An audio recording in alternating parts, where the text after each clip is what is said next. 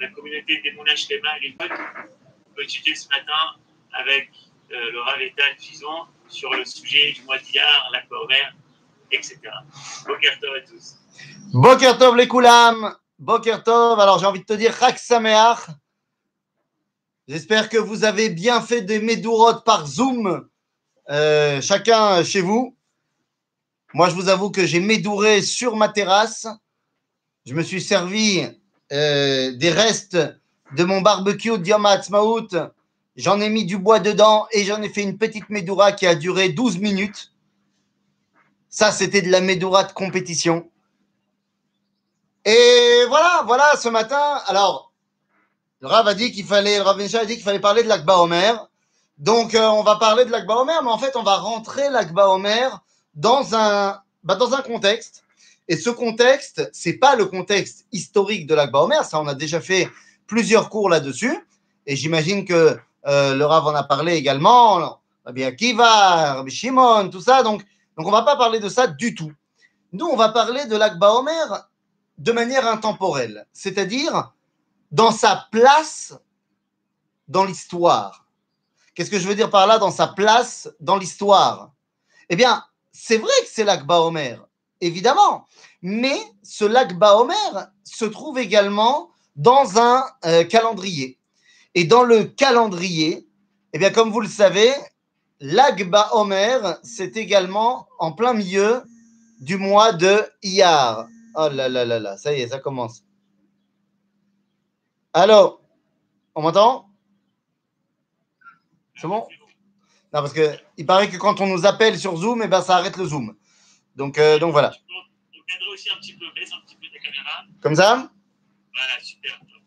Ça marche. Alors attends, voir. Hop, là, je le cale. C'est bien. Oh là là, c'est pas possible. Ani b'emtsa shiur, geveret? לא חשוב עכשיו, לא חשוב, ביי ביי.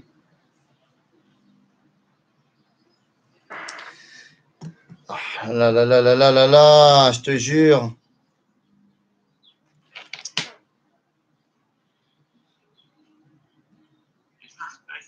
Attends, je reviens, où es-tu? Je sais pas, moi je te vois plus, je sais pas si c'est moi le problème ou si c'est toi. Attends, voir, attends. Iné, je reviens, je suis là, je suis revenu. Revenu. Voilà.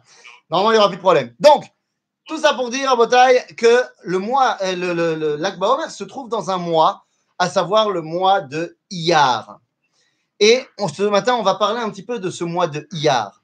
Parce que c'est quand même le mois où il y a le plus de moments particuliers. Si on y réfléchit bien, vous allez me dire, non, c'est pas vrai. Dans le mois de, par exemple, Tishrei, nous avons Rosh Hashanah, nous avons Yom Kippourim et nous avons les 8 jours de Sukkot. Donc, ça fait déjà un mois avec pas mal de fêtes dedans. Oui, Zénachon. Mais si on regarde en termes d'événements séparés, eh bien, le mois de Iyar pèse dans la balance. Puisque dans le mois de Iyar, nous avons tout d'abord Rosh Hodesh Iyar. Et on va voir ce qui s'est passé. Nous avons également... Yom Ha'atzma'ut, nous avons également Pessah Sheni, nous avons également Lag BaOmer, nous avons également Yom Yerushalayim, nous avons également c'est déjà pas mal. C'est déjà pas mal. Donc c'est un mois qui est très particulier. On va essayer de voir quelle est la force particulière du mois de Iyar. Alors, Dorcher et Shumot, c'est-à-dire ceux qui essayent de comprendre un petit peu les idées qu'il y a derrière les mots, eh bien, nous ont expliqué que Iyar, c'était les rachet tevot, les initiales du mot, de la phrase Ani Hashem Rofecha. Je suis l'Éternel, ton guérisseur. En fait, Ani Hashem Rofecha, c'est les mots qui viennent conclure, et on en avait parlé pendant notre cours sur Yom Ha'atzma'ut, ce sont les mots qui viennent conclure la Shiratayam, puisqu'on avait dit que la Shiratayam se termine à Mara, et là-bas, eh bien, on termine l'histoire en disant Ani Hashem Rofecha. Et on avait expliqué dans notre cours qu'il s'agissait là du Shabbat annonciateur de Rosh Hodesh Iyar. Shabbat mevachim Iyar. En d'autres termes, Iyar ani Hashem rofecha. Mais qu'est-ce que ça veut dire? Il y avait un homme qui s'appelait Rabbi Eliezer Hamawi, qui était un des grands maîtres de Halab, des Chachmei Souria, qui avait dit « Iyar, c'est le mois de la réussite du peuple juif ». C'est-à-dire Nissan, c'est le mois de la réussite d'Akadosh Baruch Hu. Bon, vous allez me dire, il n'a pas besoin de mois de réussite, tous les mois sont sa réussite. Mais Nissan, c'est le moment où Akadosh Baruch Hu dévoile comment il a envie de gérer son monde. Iyar, c'est le mois où la charvite, où la balle est donnée dans le camp des Bnei Israël. À vous de jouer, nous dit Dieu. Et c'est pour ça que... Attendez, je vais juste... Voilà.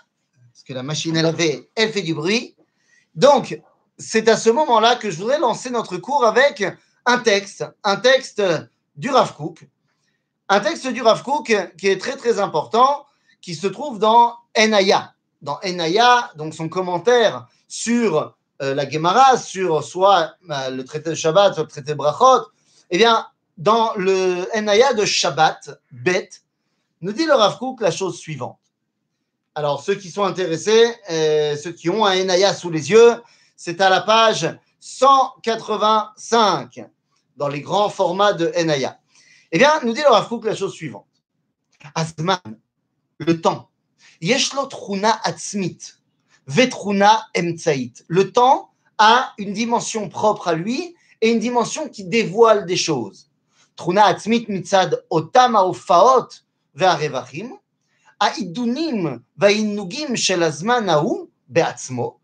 qu'il y a une force intrinsèque au temps et au moment où les choses se passent.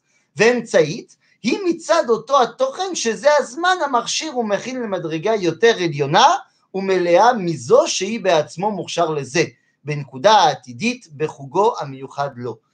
que le temps a une force au moment T, mais il a également une force pour dévoiler ce qui va arriver. Je vous explique en français, parce que ça c'est du cookiste. Avraham Avinu, nous dit le Midrash, qui va faire Pessah. Yitzhak Avinu pareil, qui va demander qu'on lui donne Shtek Daïzim, parce que c'était le 15 Nissan. Lot fera des matzot à ses anges qui arrivent chez lui, parce que c'était le 15 Nissan. Et on se pose la question, mais attendez, je ne comprends pas, on n'est pas encore rentré en Égypte, comment tu peux fêter la sortie d'Égypte? Ça veut dire que le 15 Nissan est en soi un moment de libération. Et ça, c'est vrai depuis que Dieu il a créé le 15 Nissan. Mais, eh bien, il porte en lui également la force qu'un jour, dans l'histoire, le 15 Nissan devienne Pessah. D'accord? Donc, il en va de même pour toutes les dates et donc pour tous les mois. C'est pour ça que le Rav Kook continue et dit « Bachodashim metoar adavar betiur achodash amale ve'achaser » Cette dimension de temps intrinsèque et de temps en potentiel, eh bien, c'est ce qu'on retrouve dans les mois pleins et les mois incomplet. Vous savez que les mois, ils peuvent être soit de 29 jours, soit de 30 jours. Eh bien, nous dit le Rav Kook, c'est ce qu'on retrouve. Oto HaChodesh, ce mois de Iyar, dont on va parler ce matin. Oto HaChodesh, Amamtsia eben haofaot yetziat Mitzrayim, leofaat Matan Torah, dit ce mois incroyable de Chodesh Iyar, il se trouve entre la sortie d'Égypte et entre le dévoilement de Dieu au Mont Sinaï. Donc il dit ce mois-là qui est au milieu de ces deux moments incroyables, mitzad yichuso el hagodel slicha shebeola moadim yesh lo to'ar shel mamtzia. C'est-à-dire qu'on pourrait penser que ce mois de Iyar n'est qu'un mois de transition. Il va entre Pessah et Shavuot. On avait besoin d'un mois pour faire le lien entre les deux, on a le lien. Et que donc, il n'est pas un mois important en tant que tel. Aval, on peut le voir également autrement. On peut le voir également comme étant, et ça j'imagine que vous en avez déjà parlé, nous on en a déjà parlé dans des cours précédents, c'est le mois qui est le seul à être complètement le mois de Shiratayam. C'est-à-dire que c'est un mois qui en fait nous fait comprendre que chaque moment dans ce mois a une importance. Et en fait, eh bien, on va se rendre compte que ce mois de Iyar, est-ce qu'il était plein ou est-ce qu'il était chasser? D'habitude, le mois de Iyar est chasser. Mais on va nous raconter, le Rav Kook nous explique, par un calcul tout simplement de psukim, que le mois de Iyar, lors de la sortie d'Égypte, n'était pas chasser, il était plein, il faisait 30 jours. Et qu'est-ce que cela veut dire? Eh bien, cela veut dire qu'il était une force intrinsèque et non pas seulement un moyen d'arriver à. En d'autres termes, le mois de Iyar tel qu'il est, tout simplement vécu pour la première fois en tant que Iyar dans le peuple juif, eh bien, il a une force intrinsèque. Quelle est cette force? Alors, peut-être que vous le savez, peut-être que c'est quelque chose que vous connaissez. Vous savez que la Kabbalah, alors c'est totalement d'origine, juste, je vais vous demander, ah oui, je suis désolé, je ne suis pas du tout prêt ce matin, c'est n'importe quoi, c'est Lag BaOmer, je vais chercher un chargeur, 2 secondes, parce que sinon tout va s'éteindre. 2 secondes!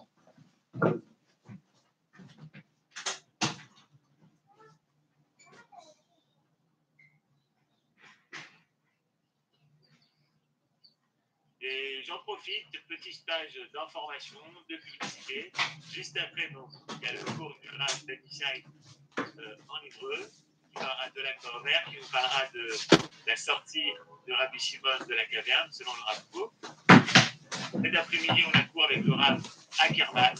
Cours avec le Rav à Kermatt cet après-midi à 6h, sur aussi le sujet de la Torah. Et ce soir, cours sur la Tfila avec le Rav à Kermatt. C'est bon. Alors moi je vous le dis, hein, moi j'en ai marre de ces cours en Zoom. Hein. C'est quand même plus facile quand on est en face des gens, on ne peut pas se charger. On a de la batterie en face des gens. Mais enfin bon, c'est pas très grave. Rabotai, donc, le mois de Iyar, vous le savez, la Torah Kabbalah c'est infiltré et Bessimcha dans notre vie. Et donc je ne sais pas si vous avez ça dans vos sidourim, mais dans mon sidour par exemple, lorsque je fais, par exemple, le Moussaf de Rosh Hodesh et qu'on fait la bracha Baruch Ata Hashem, Ken, Verashé Chodashim, Mekadesh Israël, Verashé Chodashim, eh bien, j'ai une petite astérix qui me renvoie à un tableau. Et là, ça nous vient de la Kabbalah qui nous dit qu'il y a en fait un verset de la Torah, du Tanakh, qui correspond à chaque mois. Et en fait, c'est quoi ce verset qui correspond à chaque mois? Eh bien, c'est une combinaison différente des lettres du tétragramme. Par exemple, quand on voit le mois de Nissan, le premier mois, eh bien, le verset qui lui correspond, c'est « Yismechu ha-shamayim vetagel ha-haaretz ». Et donc, on voit les lettres du tétragramme dans le bon ordre. « Yismechu ha-shamayim vetagel ha-haaretz ». Yud, ensuite « Hey », ensuite « Vav » et ensuite « Hey ». Pour le mois de Iyar, eh bien, le verset qui nous intéresse, c'est quoi? Eh bien, c'est tout simplement le verset de Yeshayahu qui nous dit « Yitalel hamitalel haskel veyadoa oti ». En fait, le verset en entier, c'est « Ki im bezot hamitalel, italel hamitalel haskel veyadoa oti ».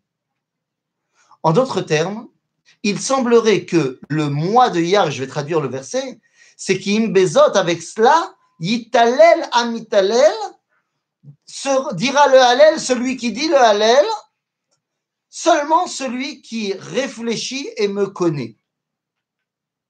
C'est ça la force du mois de Iyar. Mais qu'est-ce que cela veut dire?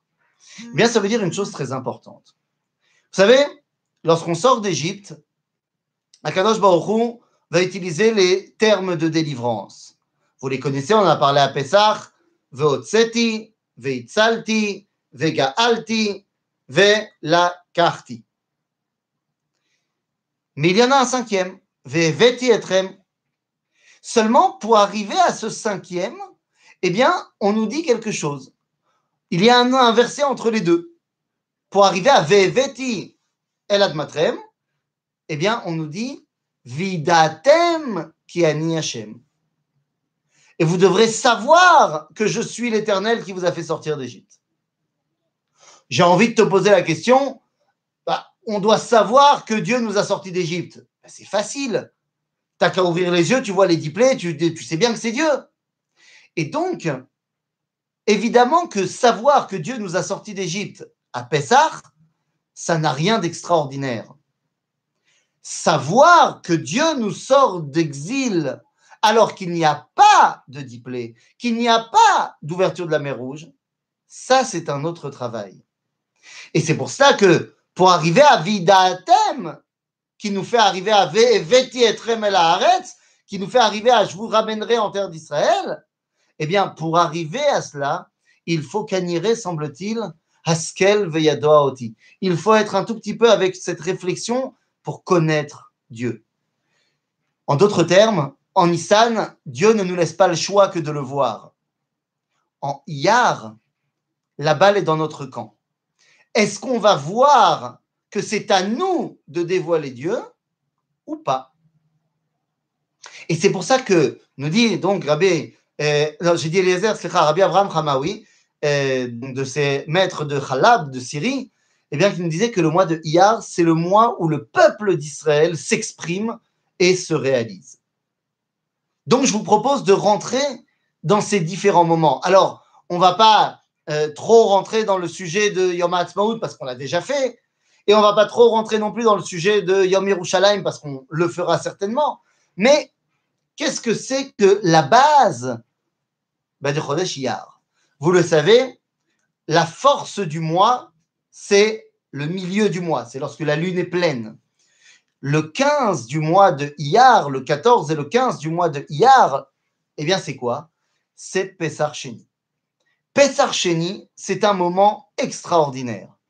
Pourquoi c'est un moment extraordinaire? Eh bien pour une raison très simple. Pessah Sheni, c'est une fête unique. Unique en son genre. Il n'en existe aucune autre de la sorte. Ça veut dire quoi, aucune autre de la sorte? C'est quoi une fête unique en son genre? En quoi elle est unique? Je vais te dire. C'est la seule fête. Ça n'a pas empêché les Bnei Israël de penser que c'était Moshe et pas Dieu qui les a fait sortir d'Égypte. Ah, voilà une idée qu'elle est bonne. Tu as totalement raison. C'est effectivement un grand problème. Les Bnei Israël, quand on est sorti d'Égypte, pensaient que c'était Moshe le patron. Et ont eu un problème. Enfin, ils ont eu un problème jusqu'à la mer Rouge. Qui n'était pas rouge, hein, évidemment. Mais jusqu'à la mer, ils ont eu un problème. Au moment de la mer, le problème s'est dissipé. T'inquiète pas, il est revenu après. Mais il s'est dissipé. Pourquoi il s'est dissipé? Eh bien, pour une raison très simple.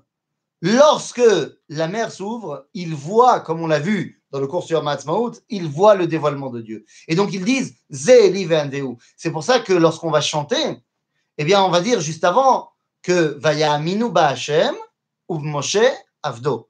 Qu'est-ce que cela veut dire? Ve'aminu ba'Hashem ou be'Moshe e'minu she'urak Avdo. C'est-à-dire qu'ils ont eu foi en Dieu et ils ont compris que Moshe n'était que le serviteur de Dieu. Certes, malheureusement, après, quand il n'y a plus ce dévoilement aussi évident de la mer, eh bien Moshe, c'est pas de sa faute, mais il reprend toute la place. Zénachon. Et finalement, il va falloir attendre jusqu'à la mort de Moshe pour que finalement les Bnei Israël retrouvent leur lien avec Dieu. Zénachon, c'est caché. Mais grâce à Dieu, nous n'avons plus de Moshe Rabbeinu. Je dis grâce à Dieu, pourquoi? On espère tous qu'il va revenir. Nishmat Moshe doit revenir, Nachon. Mais elle reviendra lorsqu'on sera prêt. Prêt à quoi? Eh bien, prêt à avoir Moshe et ne plus avoir les travers des Bnei Israël. Aujourd'hui, quand tu vois le rapport, le lien qui est tissé envers certains rabbins, qu'on les prend pour... j'ai pas envie de dire quoi.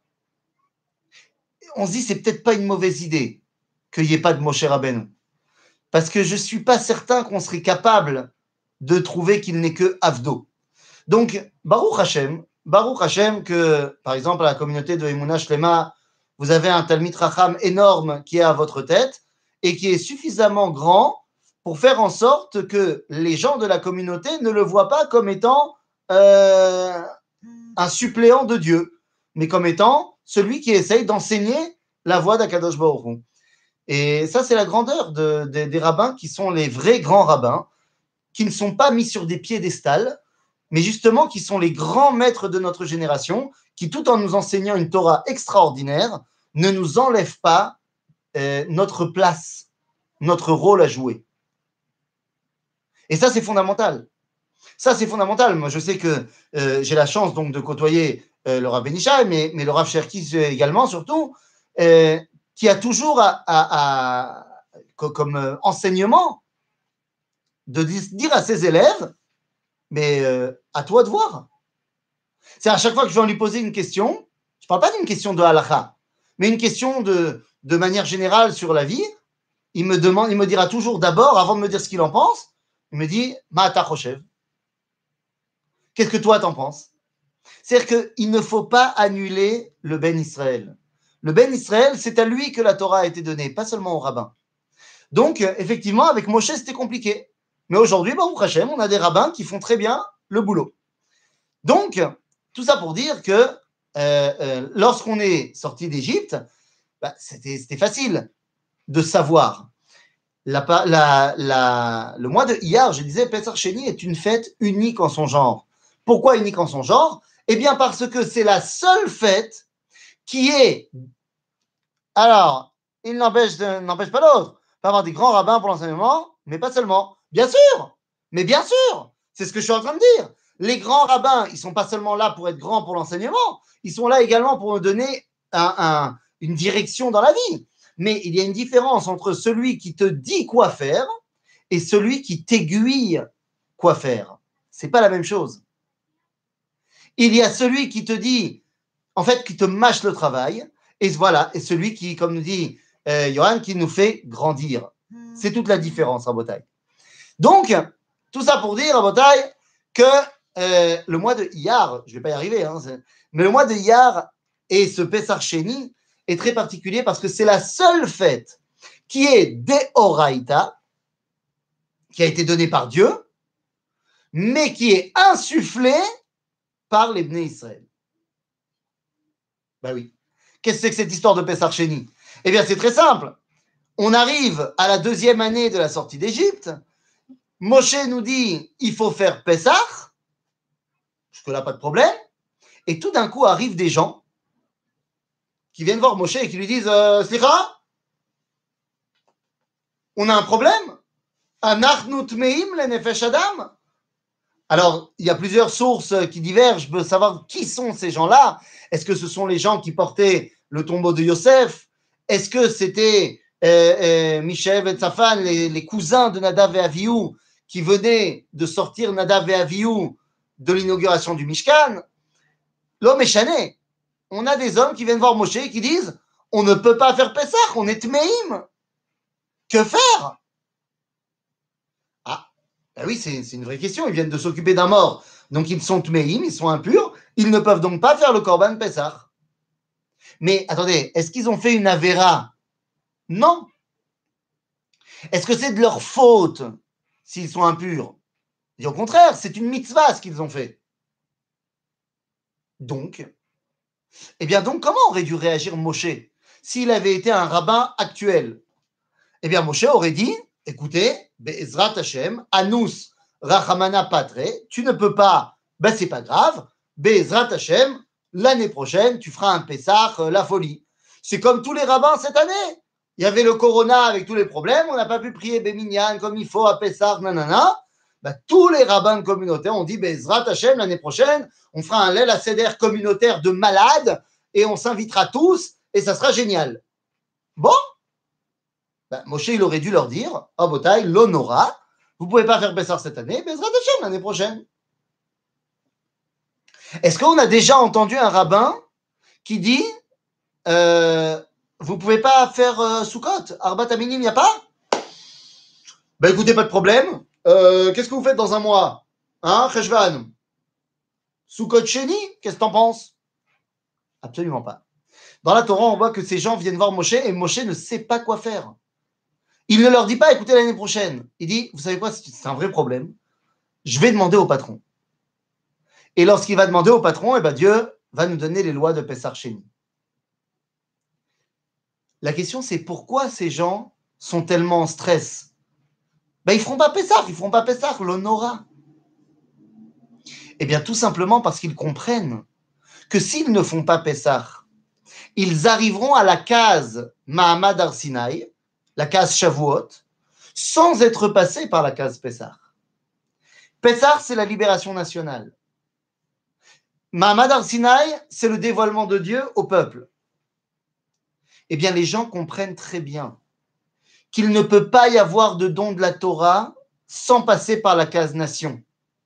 Il ne peut pas y avoir de Shavuot sans Pessah. Il ne peut pas y avoir de dévoilement du Créateur à un peuple juif si ce peuple juif n'est pas au préalable une identité libre. Et ça, les Bnei Israël le comprennent très bien. Et c'est pour ça qu'ils vont instaurer d'eux-mêmes la force de Pessah Sheni.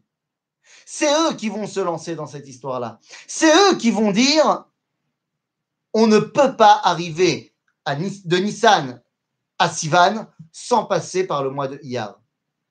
Ceux qui vont donner la force au mois de Iyar, c'est les Bnei Israël.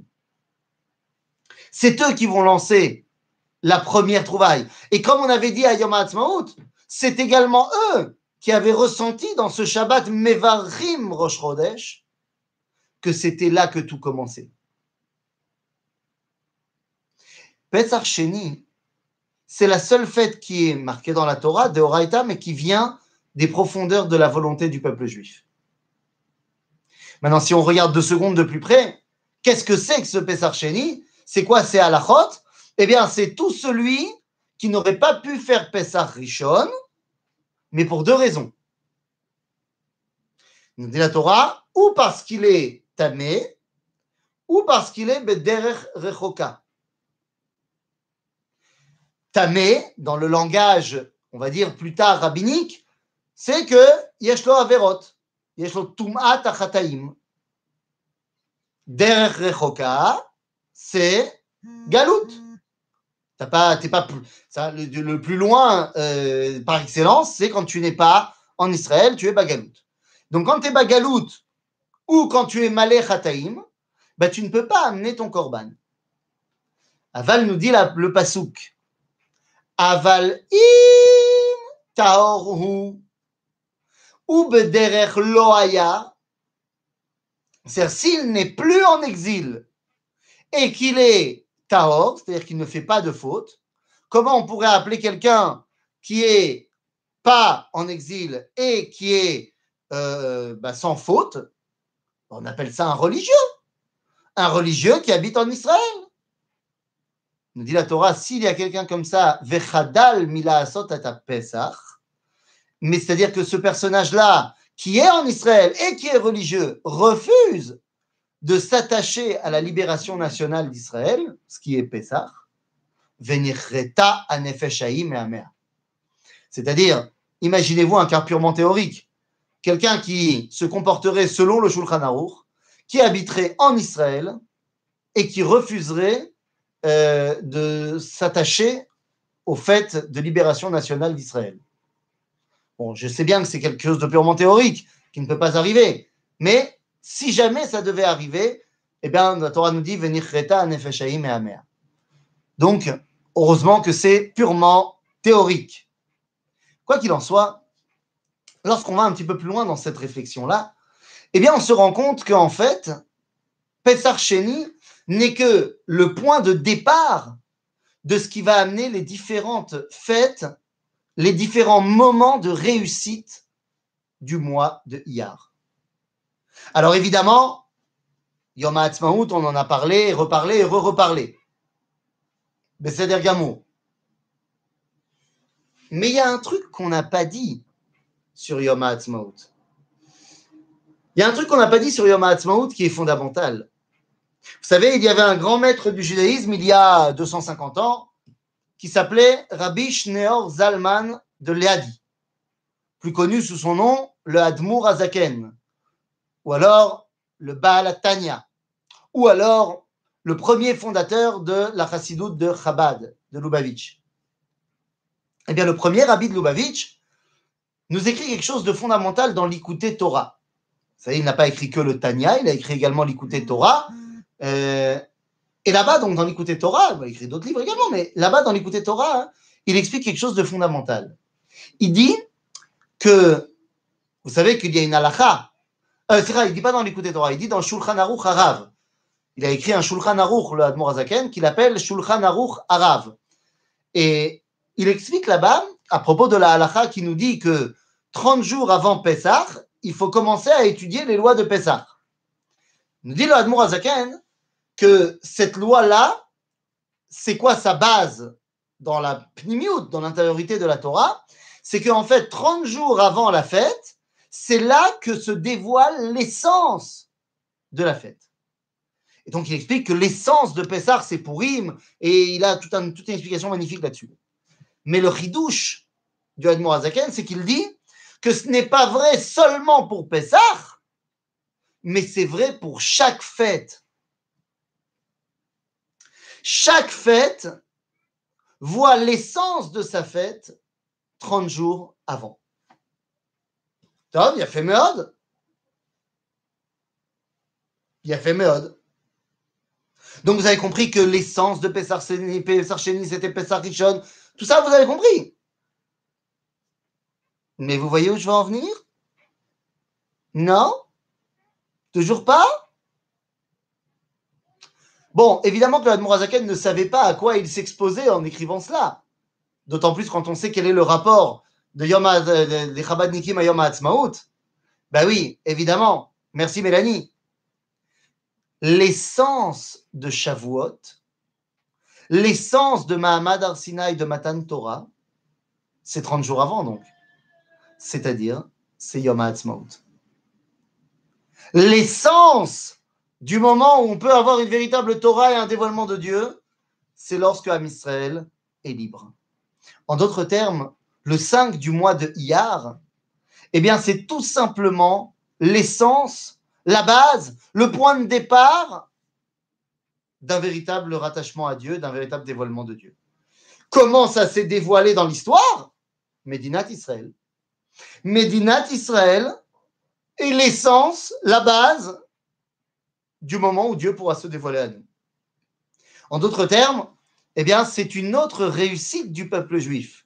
Si Pessah Sheni est le moment où Am Israël a montré qu'il voulait volontairement s'attacher à la destinée du peuple juif, Yom Ha'atzma'ut est le moment où Am Israël a montré, même s'il n'en est pas conscient, même s'il n'en est pas toujours conscient, qu'en fait, c'est quoi Yom Ha'atzma'ut? C'est un appel à un dévoilement de Dieu.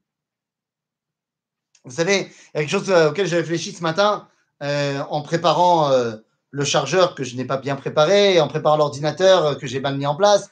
Mais Kitsour, je me suis dit, mais c'est incroyable. Vous savez, dans certains milieux où on n'est pas très fan de Ben Gurion, de Yom Ha'atzma'ut, tout ça, on dit, c'est quoi le grand grief qu'ils ont contre les Tsioïnim? Dans le monde, on va dire... orthodoxe, qu'est-ce qu'on reproche? Non, pas orthodoxe, parce que nous sommes tout autant orthodoxes qu'eux, mais dans ce qu'on va appeler Haredi en Israël, ce qui est aussi une mauvaise appellation, parce que nous sommes tout autant Haredim qu'eux. Je vous rappelle que Haredi veut dire Hared le Dvar Hashem. C'est-à-dire que nous aussi, nous avons une crainte totale de ce que dit Akadosh Baruch Hu. Je me rappelle, il y avait eu une interview qui avait été donnée il y a 2 ans, je crois, ou je ne me rappelle plus exactement, sur Kalita, où avait été interviewé un représentant du monde laïque francophone, un représentant du monde Haredi francophone, et un représentant du monde sioniste francophone. Et je me rappelle que le Rav Sadin, qui représentait les Haredim, quand il présente le monde Haredi, il dit c'est un monde qui a 3000 ans d'histoire, machin. Et bon, oui, tout à fait. Et ensuite, il parle du monde laïque, il dit que le monde laïque a aussi des racines, qu'il y a 200 ans depuis même la Révolution française, Et après, il dit, et le monde sioniste religieux, et là, le Rav Kling, qui représentait le monde sioniste religieux, intervient, et le coupe et dit, oui, le monde sioniste religieux qui a aussi 3000 ans d'histoire. Et il dit, oui, bon, ok. Qu'est-ce que ça veut dire? Bien sûr, nous sommes tout autant Haredim et orthodoxes que celui qui porte un chapeau. Donc, je change d'appellation. On va dire, le monde qui n'est pas très fan de Yom Ha'atzma'ut, alors on va l'appeler comme ça, eh bien, quel est son grief contre les Tsioïnim qui ont créé l'État? Ils disent, Oui! Ils pensent que c'est eux qui ont tout fait et ils rejettent Akadosh Baruch Hu et ils disent le verset qui dit c'est ma force et mon bras qui ont fait tout ça et ils rejettent Dieu. Sans rentrer dans le détail du verset que c'est une mitzvah de dire ça parce qu'il y a une suite au verset qui dit et tu te souviendras que c'est Dieu qui t'a donné la force de faire tout ça. Sans rentrer dans ce débat-là, je ne comprends pas. Tu leur reproches aux chilonymes de dire c'est ma force et mon bras qui ont fait ça et pas Dieu. Mais tu dis la même chose.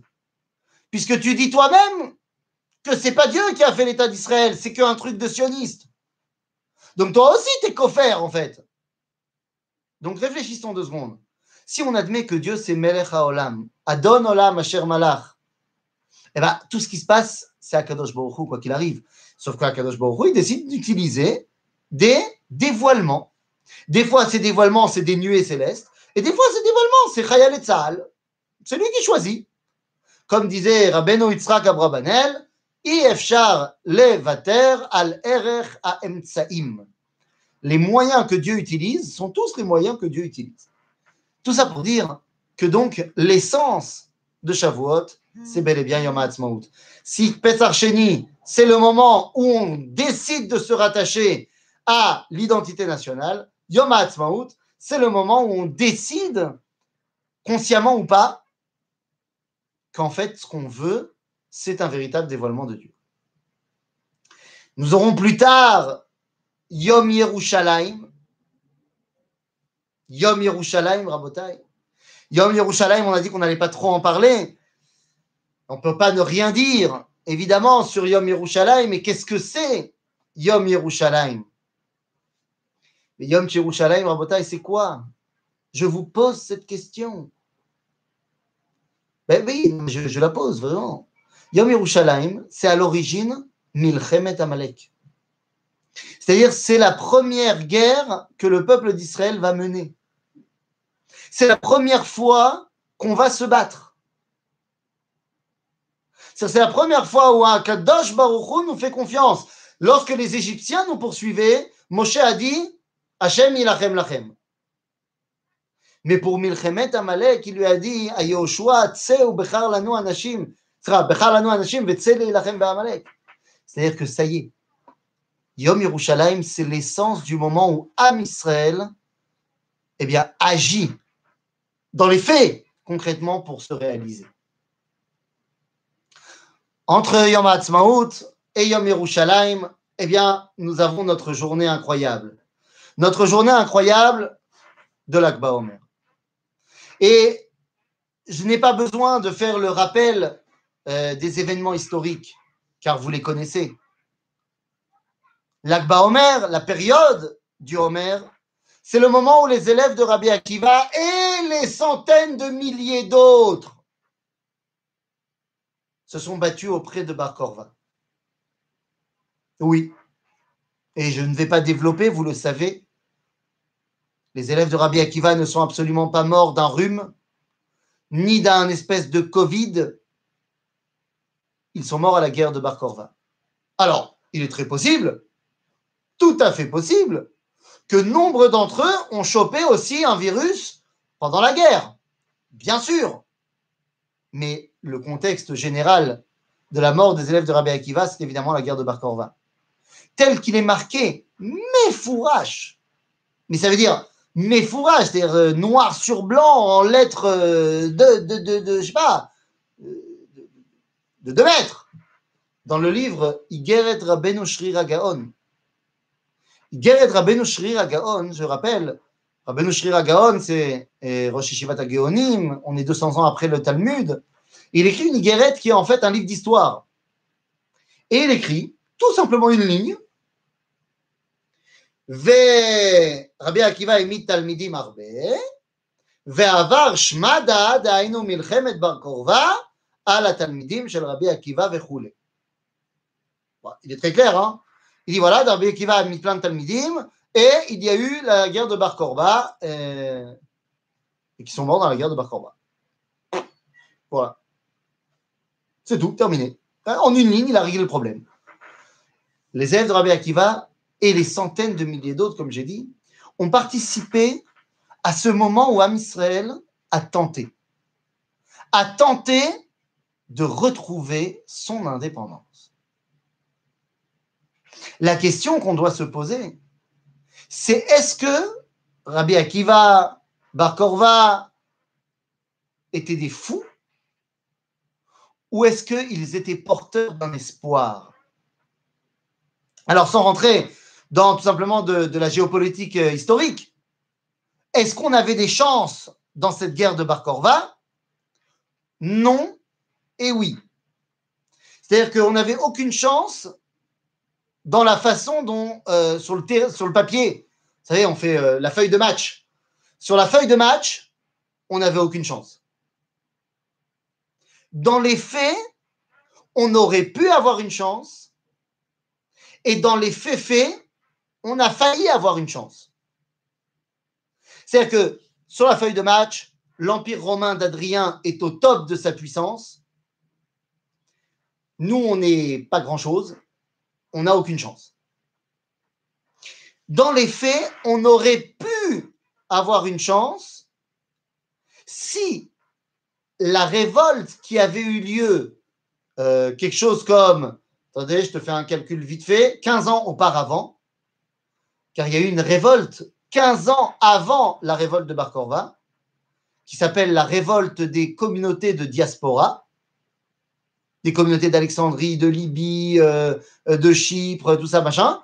Toutes ces communautés juives là-bas se sont révoltées contre l'Empire romain, et ça a été très difficile pour l'Empire romain de mater ces révoltes-là. Si on s'était mis d'accord entre Israël et là-bas, et qu'on avait coordonné les attaques au même moment, beaucoup d'historiens pensent que les Romains n'auraient pas pu repousser cette révolte-là. Malheureusement, vous connaissez les Juifs, on ne s'est pas mis d'accord. Ça me fait penser, alors on a dit qu'on ne parlerait pas trop de Jérusalem, mais vous savez, en 1948, on a failli avoir Jérusalem. Ben oui. Comment?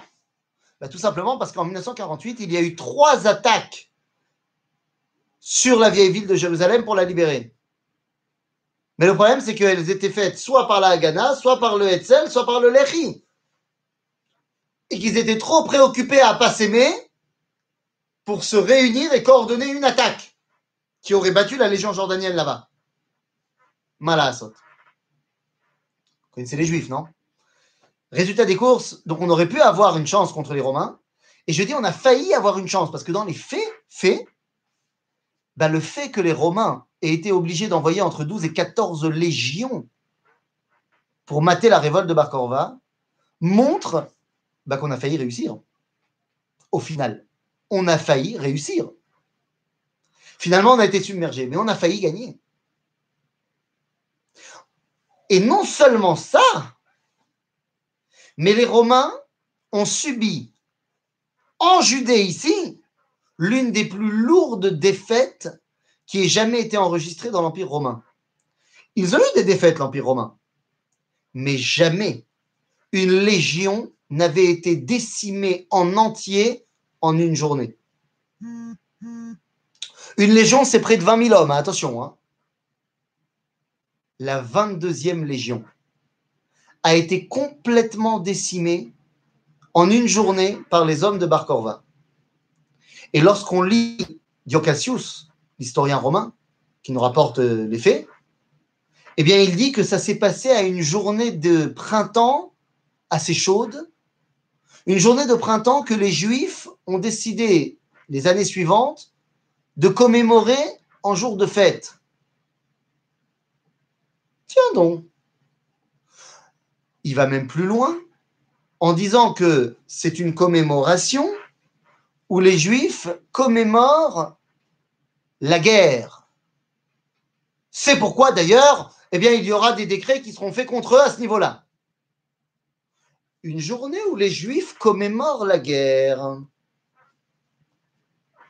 Je croyais pourtant que Lag BaOmer, c'était Rabbi Shimon, c'était la Kabbalah, c'était tout ça. Oui, ça l'est devenu. Mais Lag BaOmer, C'est quoi son minhag le plus ancien? Vous le savez.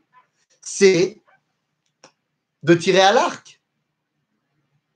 Parce qu'on commémorait la victoire contre la 22e Légion qui s'est passée le jour de Lag BaOmer. Lag BaOmer aurait pu être donc le point de référence de la Géoula contre les Romains. Malheureusement, ça n'a pas réussi. Mais ce qui a réussi, c'est que Lag BaOmer est devenu le symbole de la journée où on a essayé, où on n'a pas perdu espoir. Vous savez, lorsque le sionisme moderne s'est créé, il avait besoin de mythos, de mythes fondateurs, de héros vers qui se retourner. Malheureusement, pendant 2000 ans d'exil, le juif n'était plus vraiment un héros combattant. Il fallait donc se trouver des héros combattants. D'ailleurs, entre parenthèses, les juifs se sont inventés des héros combattants. Vous les connaissez? Vous ne connaissez pas les héros combattants inventés par le peuple juif? Mais si! Ils s'appellent Superman, Batman, Spider-Man, Captain America. Bon, lui, il est moins juif que les autres. Mais ils ont tous été inventés par des juifs. Tous les dessinateurs qui ont inventé ces icônes du combattant, c'était des juifs. Qui, en plein milieu de la Deuxième Guerre mondiale, avaient besoin de s'inventer des héros. Bien, les amis, nous avons également inventé nos héros à nous. Bien évidemment. J'entendais une conférence hier donnée par Ariel Assaf, qui a été également enregistrée par Lil Mode. Il a fait référence également à notre petit héros gaulois. Bien sûr. Mais bien sûr, ça c'est une révélation extraordinaire. Extraordinaire. D'ailleurs, j'ai eu l'honneur, et là je vous le dis, j'ai eu l'honneur, je ne sais pas si on a des Niçois qui nous écoutent, mais j'ai été une fois dans ma vie à Nice. Voilà. Je me suis baladé sur la programme des Anglais, voilà, vite fait. En fait, j'ai été envoyé pour animer un week-end de jeudi à dimanche des EI du sud de la France. On m'a envoyé faire des shiurim là-bas, nanana. Et donc, dimanche après-midi, on m'a ramené à Nice, mon hôtel était à Nice, parce que je prenais l'avion de Nice le lendemain pour retourner en Israël. Vous savez, les avions, c'est, on dit Zatzal pour les avions ou on ne dit pas Zatzal? On dit Refou Hashlema, je ne sais pas encore. Mais en tout cas, j'étais donc à Nice pour la soirée. J'ai demandé aux gens est-ce qu'il y avait un restaurant caché quelque part. Et on m'a donné une adresse du Bet Chabad avec un restaurant pizzeria qui s'appelle le Shem Shamaim. Bon, moi, je dis pourquoi pas, j'y vais. Je me commande une pizza. Jusque-là, rien d'extraordinaire. Seulement, au moment où je commande la pizza, j'entends au-dessus, à l'étage au-dessus, le Rav qui dit « Minche !» Donc, je demande est-ce que j'ai le temps d'aller prier et que ma pizza, elle sera pas… Il me dit « Ouais, t'inquiète, t'inquiète. » Donc, je vais faire Mincha. Seulement, une fois que j'ai fait Minra, bah, il enchaîne sur Arvit, hein, pas de problème. Je me dis que ma pizza va quand même sacrément refroidir. Et une fois qu'on a terminé Arvit, il ferme les portes de la synagogue. Et il dit, écoutez-moi, on a Minyan, c'est pas tous les ans qu'on arrive à avoir Minyan à cette époque-là. C'est vrai qu'on était 10. Eh bien, tout le monde vient avec moi dans la voiture. Moi, je pensais à ma pizza. Il nous amène dans une espèce de grand van. Et on arrive, il nous emmène, c'est pas une blague, au cimetière juif de Nice. Et là-bas, eh bien, il nous amène sur la tombe de René Goscinny. Incroyable! Incroyable! La tombe de René Goscinny, c'était son yortzeit, c'était sa iloula ce soir-là. Et donc, il a dit, on a Minyan, on va aller faire la iloula de René Goscinny. Et j'ai eu l'honneur, donc, de faire un Dvar Torah. Il a demandé est-ce que quelqu'un veut dire quelque chose. J'ai dit bah ouais, moi, bien sûr. Et en tant que fan d'Astérix, quoi, vous aussi? Vous aussi, vous avez fait la Iloula? Ben, kol hakavod. Et donc, ben, j'ai pu faire un Dvar Torah et j'ai amené là-bas la corrélation entre Astérix, Bar Kokhba et l'idéal de la grandeur juive. Bekitsour, on a toujours voulu s'inventer des héros. Mais là où ça m'a le plus marqué, c'est lorsqu'on entendra un homme qui s'appelle Antek Zuckerman, qui est un des dirigeants de la révolte du ghetto de Varsovie, faire référence à leurs aînés, les élèves de Bar Kokhba, les combattants de Bar Kokhba. Ils se voyaient comme étant les successeurs de ceux qui avaient permis de ramener, si vous voulez, l'honneur, la fierté au peuple juif. Le Rav Cherki disait, certes, Bar Kokhba, ça n'a pas marché. Mais il est possible que s'il n'y ait pas eu Bar Kokhba, le peuple juif n'ait pas supporté 2000 ans d'exil. Bar Kokhba a ramené dans la douleur, mais l'idéal que le peuple juif ne peut pas être méprisé sans se relever. Alors oui, à l'époque de Bar Kokhba, ça n'a pas marché. Mais à notre époque, ça a marché. Et c'est donc totalement normal que le jour de l'indépendance de notre génération n'ait pas eu lieu en Nissan, mais eut bel et bien lieu en Iyar. Il ne pouvait en être autrement. Il ne pouvait en être autrement, car Iyar, c'était le mois de la réussite du peuple juif. Je voudrais simplement terminer en rappelant une petite chose évidente. Alors ça, c'est mon petit côté ashkénaze, hein. Vous m'en voudrez pas. Mais on n'a pas arrêté de parler de Iloulot ces derniers temps. On a parlé évidemment d'Aïloula de Rabbi Meir à Pessah Sheni. On a parlé, évidemment, on va en reparler, de l'Aïloula, et le Rabbi Nishai va vous en parler en hébreu, de l'Aïloula de Rabbi Shimon. Aujourd'hui, évidemment. Mais je voudrais rappeler tout de même qu'aujourd'hui, c'est également la Iloula d'un autre grand monsieur du judaïsme. Je ne le mets pas au niveau de Rabbi Shimon Bar Yochai, bien sûr que non, Zetana Vezé Acharon, il n'y a pas de comparaison possible, bien sûr, mais c'est quand même aujourd'hui la Iloula de Rabbi Moshe Isserles, le Rema. Vous savez, celui qui est inscrit en dessous du Shulchan Aruch à chaque fois, le Shulchan Aruch Ashkenaz, si on veut. Le Rema, sa Iloula, c'est aujourd'hui. Eh bien, le Rema va nous dire quelque chose de fantastique. Bon, il dit plein de choses, mais il dit quelque chose de fantastique. Quand il explique la bracha de Asher Yatzar, il dit qu'il faut terminer, donc, Baruch Ata Hashem, Rofeh Chol Basar, ou Mafli la Asot. Nous dit le Rema, Mazé Mafli la Asot, que Dieu, il est extraordinaire, il fait des choses de ouf. C'est quoi les choses de ouf? Nous dit le Rema, Kosher davar gashmi bedavar ruchani. Le truc fou, c'est qu'il réussit à réunir davar gashmi dans ce monde à quelque chose d'au-delà. Alors, dans le contexte de la bracha, il s'agit de l'âme dans le corps, bien évidemment. Mais dans le contexte plus général, kosher davar gashmi, c'est-à-dire Am Israël po bedavar ruchani, à savoir l'idéal de dévoilement de Dieu que Am Israël doit remplir. Eh bien, quand est-ce que Am Israël a réussi à remplir l'idéal, du moins commencé à réussir à remplir l'idéal qu'il est le sien? Eh bien, c'est lorsque le mois de Iyar est devenu non seulement plus le mois en potentiel du dévoilement de Dieu, mais le mois où on a commencé à dévoiler Dieu. As Shelanu Lag BaOmer Sameach ve Chodesh Tov Umevorach. Et on se retrouve à la prochaine épisode. À bientôt.